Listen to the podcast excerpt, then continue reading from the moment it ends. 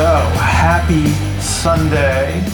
I have my Neuro Coffee in hand and this is this week's Q&A for November 10th, 2019. We've got a lot of topics to cover, so let's have at it.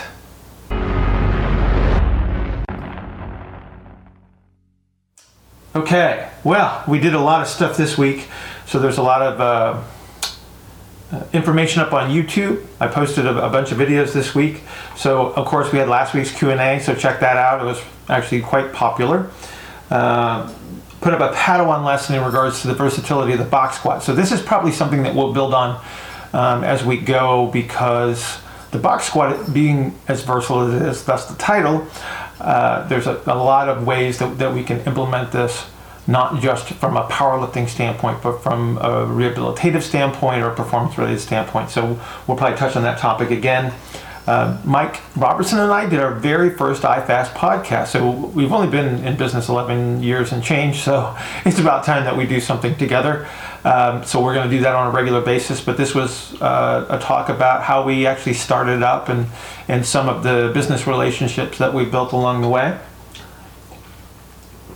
Um, we got a coaching conversation with John Herding. So John was one of the original uh, intensive attendees.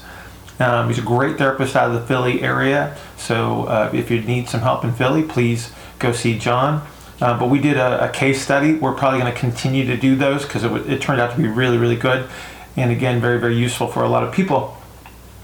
And so uh, be, be, looking for that.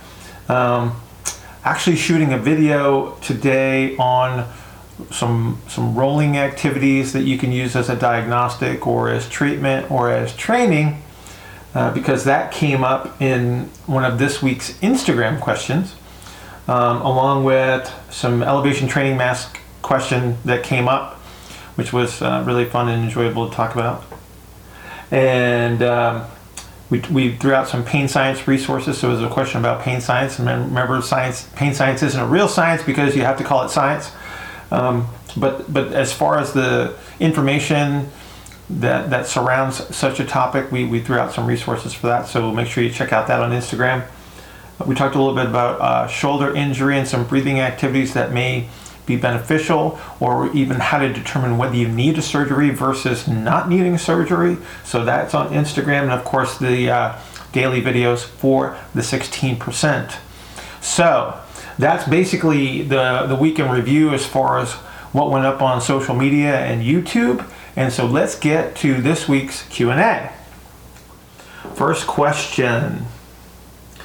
And this uh, comes from Brian. So Brian writes really long questions. Thank you, Brian, for your contributions. Um, don't change a thing. I like what you're doing because it, it, makes for a great setup. But just uh, hang in here as I as I read through this. So, with a client with an inhalation axial skeleton archetype, which would be uh, typically a, a narrow infrasternal angle for for those who are, are following along. Uh, I want to use an exhalation strategy with my client because they are biased towards an eccentric pelvic diaphragm. So I'd use a box squat. So he's making reference to the box squat video that's up on YouTube. I would use a box squat at 90 degrees and coach the explode off the box with a strong exhalation concentric strategy. For an exhalation axial skeleton, skeleton archetype wide ISA, I would promote an inhalation strategy with my client, use a deeper box squat to promote more yielding and descending pelvic diaphragm. So thanks, Brian. Um, in general, yes, but the first thing that we have to do is we have to decide what the goal is. And so uh, if, if my goal is to maximize the variability within the system using my movement system as my proxy measure, then your your assumption is correct um, with with a few caveats. So I could bias someone with a high box squat towards an inhalation strategy as well because through that middle range somewhere around the sticking point is where you're going to be biased towards a more nutated position, a more concentric pelvic diaphragm. So your understanding of, of where to to place this person that needs a more concentric pelvic diaphragm strategy or an exhalation based strategy is correct at about that, that 90 degree angle. But remember, we can bias them above or below depending on the needs because there are some people when we do put them on the low box from a technical standpoint they're using a spinal flexion based strategy which is what we do not want to reinforce. What we're looking for in the lower box squat is the ability to counter nutate uh, which is not the same thing. And so I don't want to create that that kind of a confusion. And I because I think a lot of people don't distinguish between spinal flexion and, and a counter nutated position because the lumbar spine does move backwards. It reduces its lordosis um, when you counter nutate versus the spinal flexion above the pelvis, which we do not want, want to utilize because it does put excessive load on those posterior spinal structures where the counter nutation really doesn't do that to, to any great degree. So, Brian, I think that you are on track with that. I think your understanding is correct, um, which is awesome. Now, so Brian asks a second question. So let's go to Brian's second question. And again, bear with me here. Brian likes to write a little bit. Uh, is a compensatory inhalation strategy a strategy someone uses when they are biased towards exhalation and compression? Absolutely. And, and so we'll, we'll talk about here in just a second. Let me finish what you wrote here. Uh, watching all your videos with great interest, but I'm trying to grasp a big picture of inhalation, expansion bias, exhalation, compression, compression bias, and the compensatory strategy one would use when they have either an exhaled or an inhalation bias. So let's talk about the very first, very first compensatory strategy that's available. So if if I am exhalation biased, um, that is due to physical structure, which will eventually hash out on some level. But but let, for now, let's just say that you're going to have somebody that's going to be exhalation biased or inhalation biased.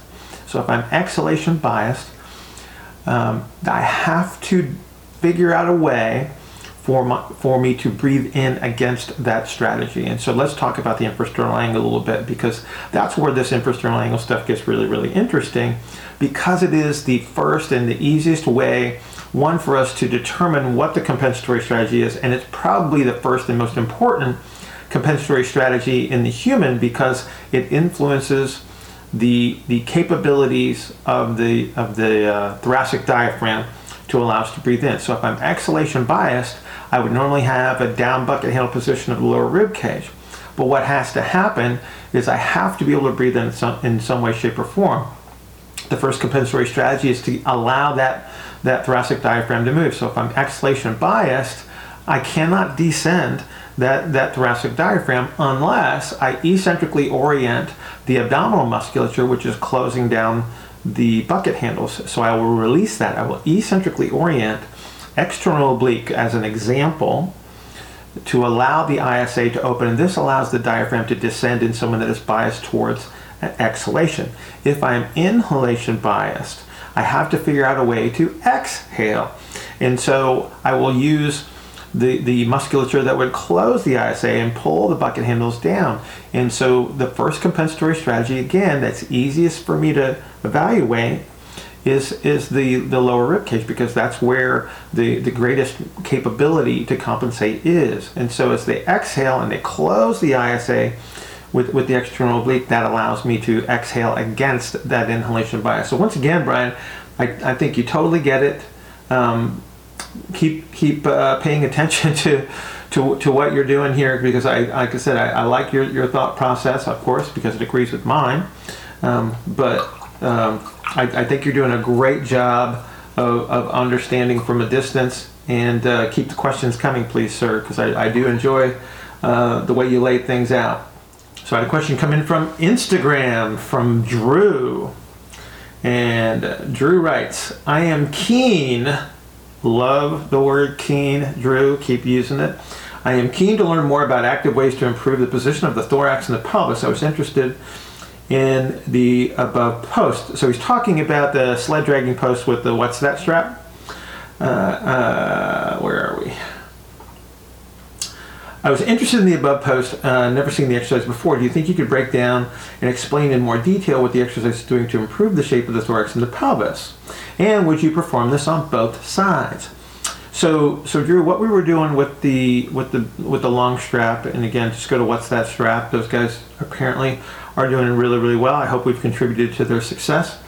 Um, by wrapping the the strap as it's demonstrated in the video, what we're doing is is we're encouraging a certain type of thoracic activity in regards to, to the muscle activity and to the, the expansion capabilities of the thorax as you breathe. So we're actually providing a leading resistance. So this is a very PNF-ish kind of a strategy in regards to the way that the strap is organized. And so what this will do, it will cr- create a lateral compression against the rib cage, which closes the, the wide ISA and creates an anterior posterior expansion as we breathe in. So we're driving upper extremity motion. We're using a compressive strategy, a manual compressive strategy on the thorax with the strap. We're driving a breathing strategy that will also enhance the, the reshaping of the thorax. And then we're driving those mechanics down into the pelvis.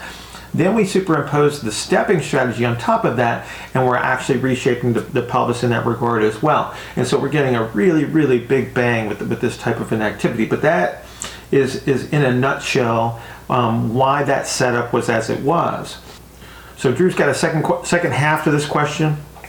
So let, us get to that. Um, I think you indicated that the current setup was suitable for a wide ISA. How would you change the exercise if you had a narrow ISA inhalation bias? Drew, this is actually a pretty simple answer. Um, because we're using the lateral strategy to, to create an anterior posterior expansion. What we're going to do with a with a, a narrow ISA is we're going to have them walk backwards. So we're going to maintain the orientation of the strap.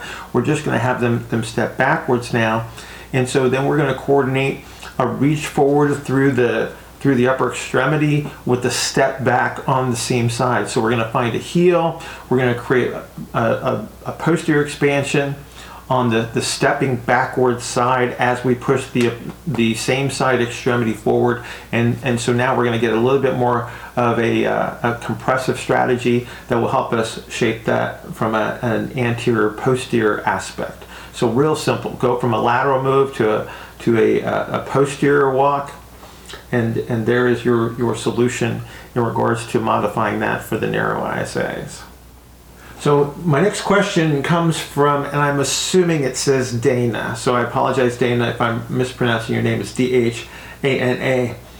And um, Dana asks, can you explain spinal and pelvic inhalation and exhalation in reference to client position strategies and exercise choices? So Danny gives an example. So if you're elevating the heels for lifts with clients who need range of motion more inhalation strategy, what modifications do you use for clients that are more inhale biased? So I'm confused with the foot position. If you supinate your feet, are you using an inhalation strategy? And if you pronate, are you using an exhalation strategy? So simply by asking your question, I think you actually understand what's going on here. So if we do have somebody that we need to bias towards inhalation, what we want to do is we want to use a, a heels elevator or a more supinated foot position because that is an inhaled position of the foot. So you're actually correct in your assumption. And then we would use a more pronated or a propulsive foot uh, to promote an exhalation. So we can actually do this. We can bias this in any number of ways. Even with the heels elevated, we can bias you back and forth between an inhalation and exhalation strategy just by cueing where we're going to put the load through the uh, uh, heel as to, to whether we're going towards the medial heel or, or, the or the lateral aspect of the heel. So if we were doing say a toe touch progression with heels elevated, that would bias us towards an inhalation strategy. But we could also promote some some element of exhalation on top of that, depending on, on the timing of the uh, the breath cycle and, and the movement that we're trying to address. And so so I think you have a, actually a really good understanding um, simply by the fact that you asked the right question. So uh, Dana continues. Can you also relate pelvic diaphragm mechanics to the cue? Pretend like you're holding in gas and when to use that cue. Um, Dana, I have never ever used that cue um, don't really know why I would want to use that cue actually. Um, the concern that you have there is the interpretation um, of the the client because when you ask somebody to do that, there could be a number of strategies. Um, I think what you're what you're getting at is you're trying to cue the pelvic floor to do something. Um, the, the concern though, when you talk about holding in gas, um, is that you may actually um, unintentionally have someone that utilizes a, a more superficial strategy. So now we're going to influence uh, some of the superficial external rotators, or even some of some of glute max, um, and that's probably what we don't want because what we're going to do there is we're going to create a, a, more of a compressive, externally rotated strategy through the the musculature that is below the level of the greater trochanter, and that may, might not be what you're actually looking for um, when you're trying to recapture the capabilities of the pelvic diaphragm. So again, I don't like to use that type of a cue uh, because I, I, just don't know what kind of a strategy that I'm going to get. In fact, many times we actually have to cue people out of that strategy to restore the, the full movement capabilities of the pelvis and the sacrum to coordinate with the breathing cycle. So again, I, I, I don't use that cue at all. Um, but I thank you very much for the, the, the, those questions. Those are really good questions, Dana. So my next question comes from Alexa. She's a physiotherapy student in Scotland. So I'm about to graduate and will soon be entering the workforce. Congratulations, Alexa. Uh, you have mentioned in some of your past videos important fields of science that should be considered in PT practice, such as dynamic anatomy and physiology. I was wondering what fields and areas of science you would recommend an entry level PT to study and read. Additionally, do you have any advice for a new PT about to embark on this epic journey of starting in the field?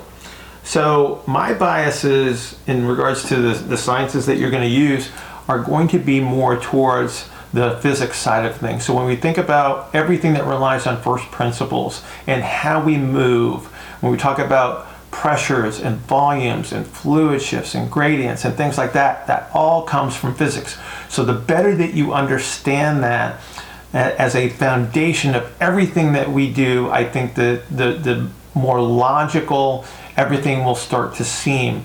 Superimpose that with the dynamic anatomy concept. So understand the foundations of, of how you evolved um, embryologically. So knowing where you came from is a is a phrase that I use a lot with with the Padawans.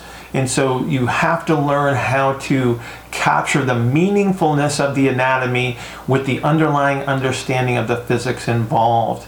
And so I think that that's where our thought processes really need to go. Rather than looking at the structural reductionist model that's typically taught in phys- physical therapy school, um, I think that the understanding that we are morphing, we are shape changing versus a series of levers and pulleys that that behaves in this Euclidean geometric manner, which which doesn't really apply because when you look at the forces, the forces probably aren't realistic. Um, if you look at where we came from, going way back from an evolutionary perspective, if we think about how we evolved from a single cell, the principles would have to be the same, even on this macro level. The thing that we understand about complexity is that it started from simple rules and we just repeat those simple rules. So I would say that spend your time understanding the physics of how we move, look at how fluid works, look at how gradients influence how those fluids shift, and that should be the foundation of your thought processes. And then superimpose the dynamic anatomy. So learn the anatomy in a context rather than looking at the, the dead guy on the slab uh, um, as a we would a cadaver. Look at this as a as a fluid model, and I think that that's going to provide you a much greater and useful model in the future. So I, I wish you luck. Um, the thing that I would also encourage you to do is get really good at what you do first. So spend a lot of time learning, spend a lot of time um, practicing. You're going to fail a lot. It's important that you fail, but you fail safely. You never hurt anyone, but it's important that you fail. And then I would say you need to find a mentor, someone that can lead you, because there are elements of, of understanding that can't be written down, they can't be expressed easily.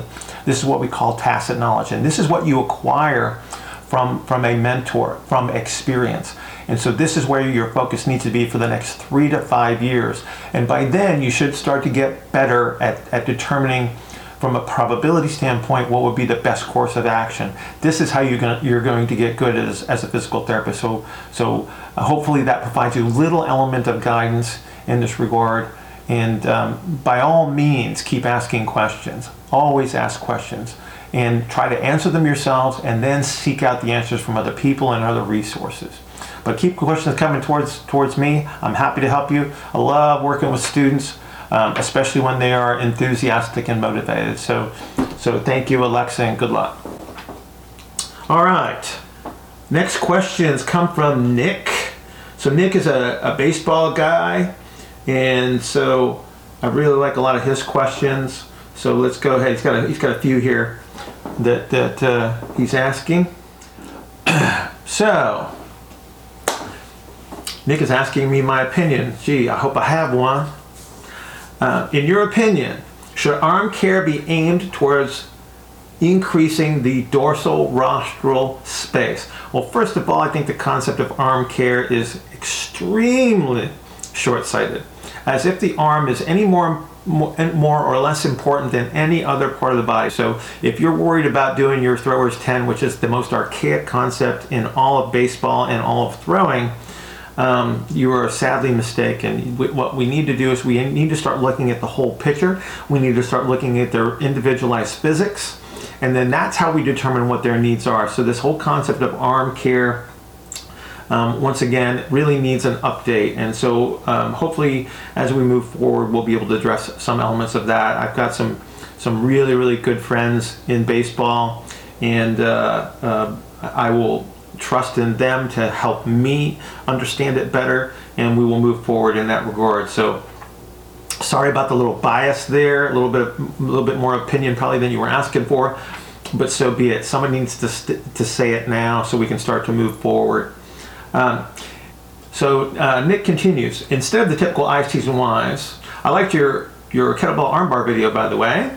Um, are there other ways to challenge the rotator cuff for a baseball player? Of course there are. The rotator cuff is not something that behaves in isolation. It's always involved with any movement um, that, that we're utilizing in any supportive movement, in any active movement that involves the upper extremity, our rotator cuff. Um, is, is going to be active. And so let's not single that out as anything more important than anything else. Again, everything works together. Uh, but you do bring up something that's interesting. So I'm going to do a video on these I's, T's, and Y's things because I think that it's prescribed one too often, um, two incorrectly, and uh, um, again, it's just applied sort of as this blanket. Oh, this is a really good exercise. When the reality is, is if you prescribe it to the wrong person at the wrong time under the wrong circumstance, you're actually creating a problem. So let's go back to your original question here. Should, should arm care be aimed at increasing the dorsal rostral space?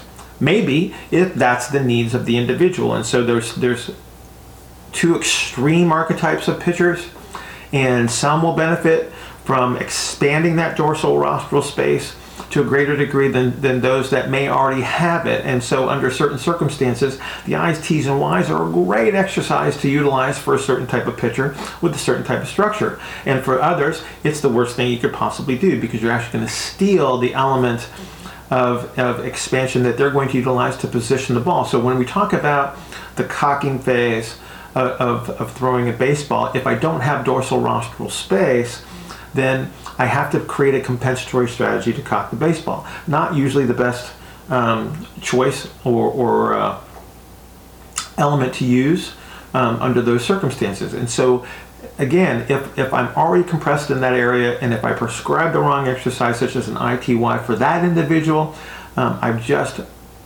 magnified his compensatory strategy that he's going to try to utilize to throw a baseball. Now, maybe, maybe it appears that you've enhanced performance under some circumstances. So again, let's consider the fact that, well, you know, some people actually increase their velocity when they use a compensatory strategy. If that's your choice, if that's the goal, is to magnify that capability, then you are successful. But let's understand the secondary consequences. Did you put something else at risk?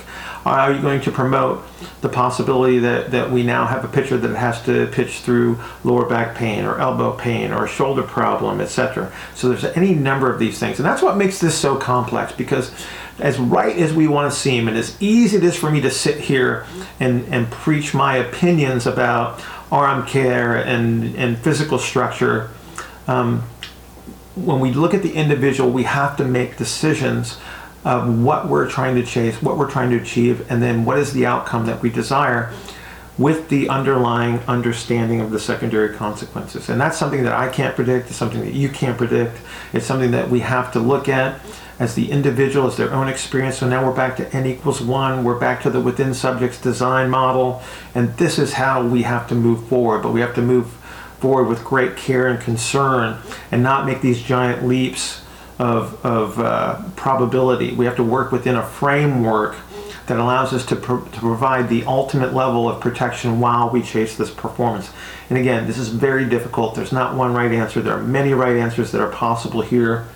But I love the fact that you asked that question because uh, it does bring up a lot of concerns in regards to how we prescribe exercises blindly in many cases, and we just can't do that. We have to start looking at people, uh, looking at people as individuals. Uh, moving on, Nick. So, from your last video, what does eccentrically yield the sternum mean? So, he's talking very, very specifically about the lead arm in a throw. So, if we go back to the, I believe it was the armbar video that Nick is making reference to, uh, or possibly the, the Padawan video where we talked about baseball throwing. I can't remember which it was.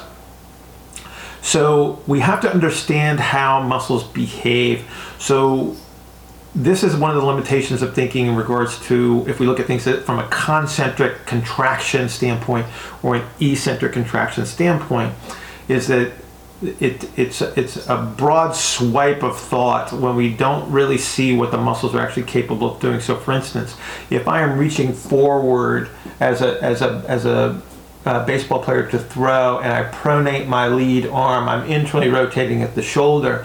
For me to have normal non-compensatory internal rotation capabilities, I actually have to have a, a, pump handle, a sternum that can move upward. So if, if I'm turning inward, what we would say is, well, pec is an internal rotator, so it's going to compress the thorax.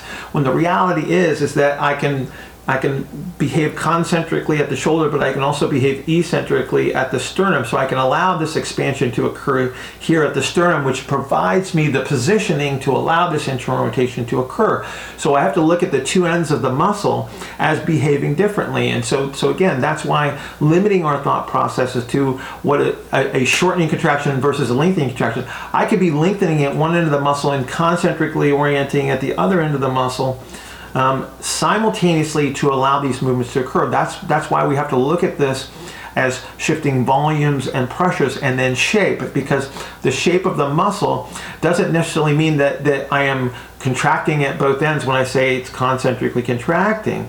I can have an eccentric orientation at one end and a concentric orientation at the other that allows movement to occur at one end and limits or creates motion that occurs at the other end. So this is a very, very important thing to understand because this is how we perform. So, Nick, I hope that answers your question.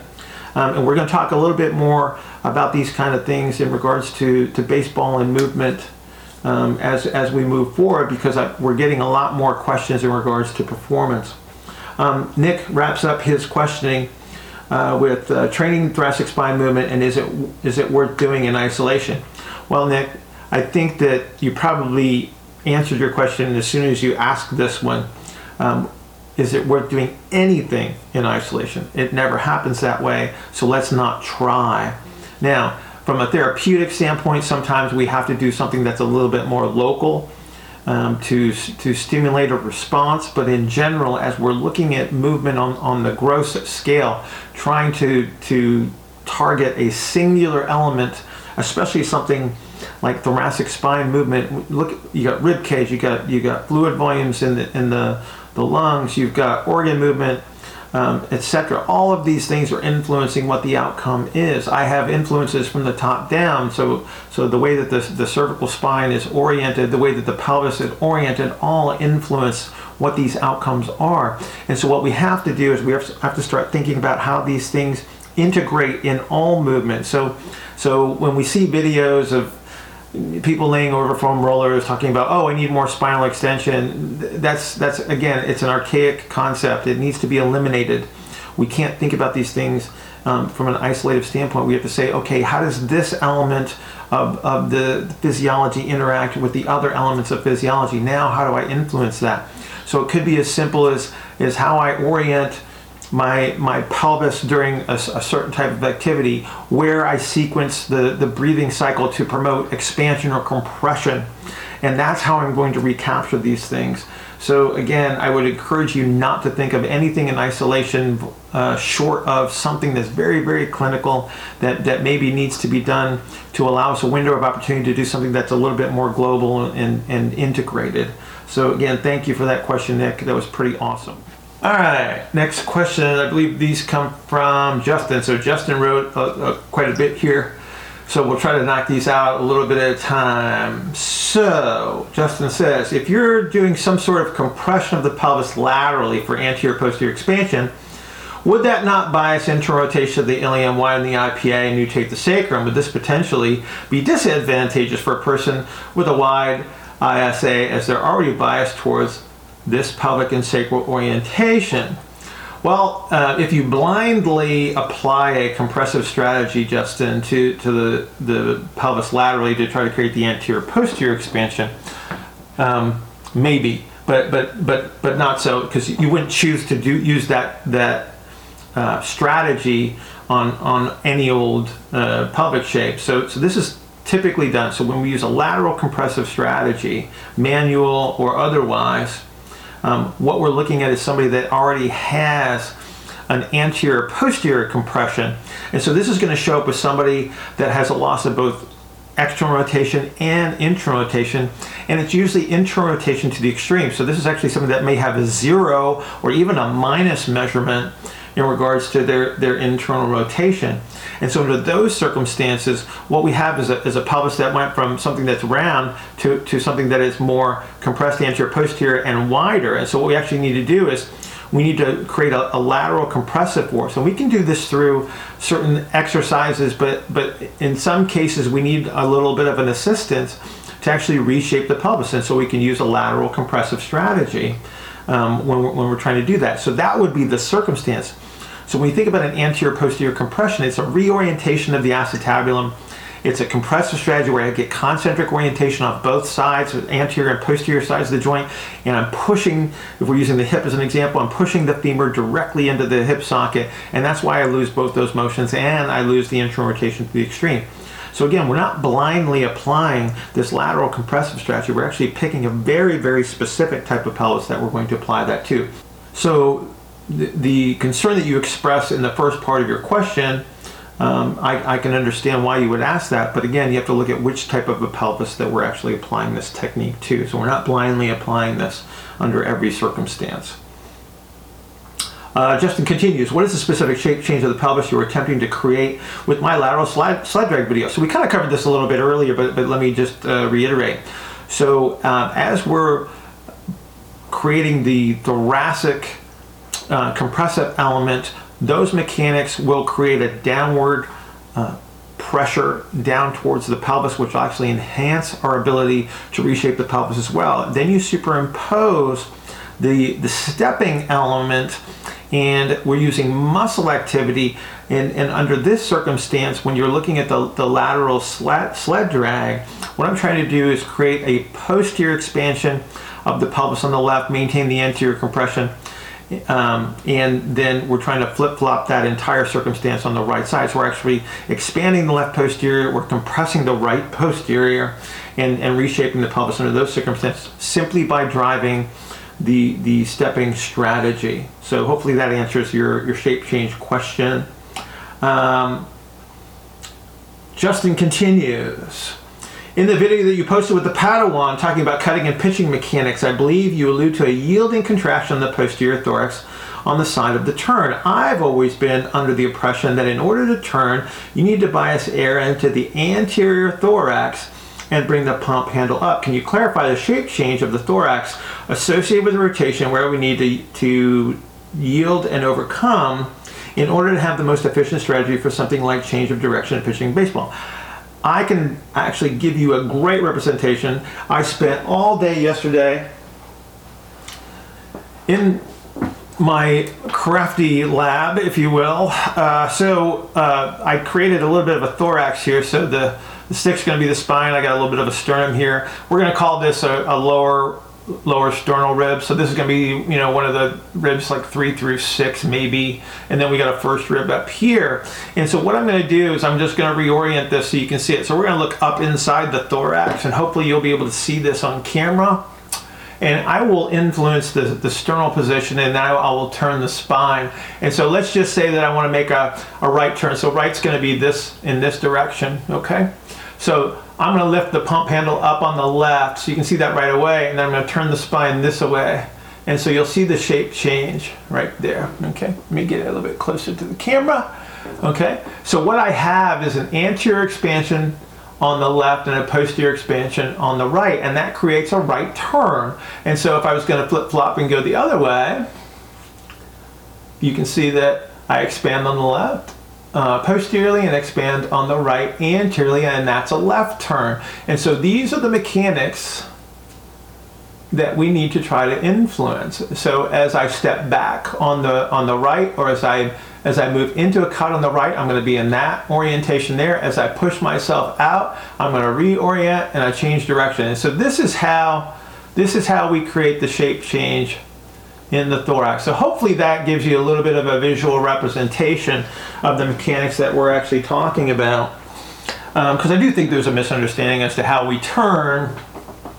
And again, if we don't have these these expansion and compression capabilities, we have limited turn. And so again, these are the choices that you're going to make um, under certain exercise circumstances or activity circumstances to reinforce or to limit those. So again, if I have somebody that is a much more linear or, or straight ahead athlete, I'm going to try to eliminate a lot of those turning mechanics. But for baseball players, for dynamic athletes in, in, in on the field, then I want to start to reinforce these these kind of mechanics. And so hopefully, Justin, that clarifies a little bit of your your turning question. Next question comes from Brian. I heard you discussing on a video about catching a medicine ball throw and how it teaches us to catch our guts. Could you go a little more? Uh, could you go a little more into this? There we go.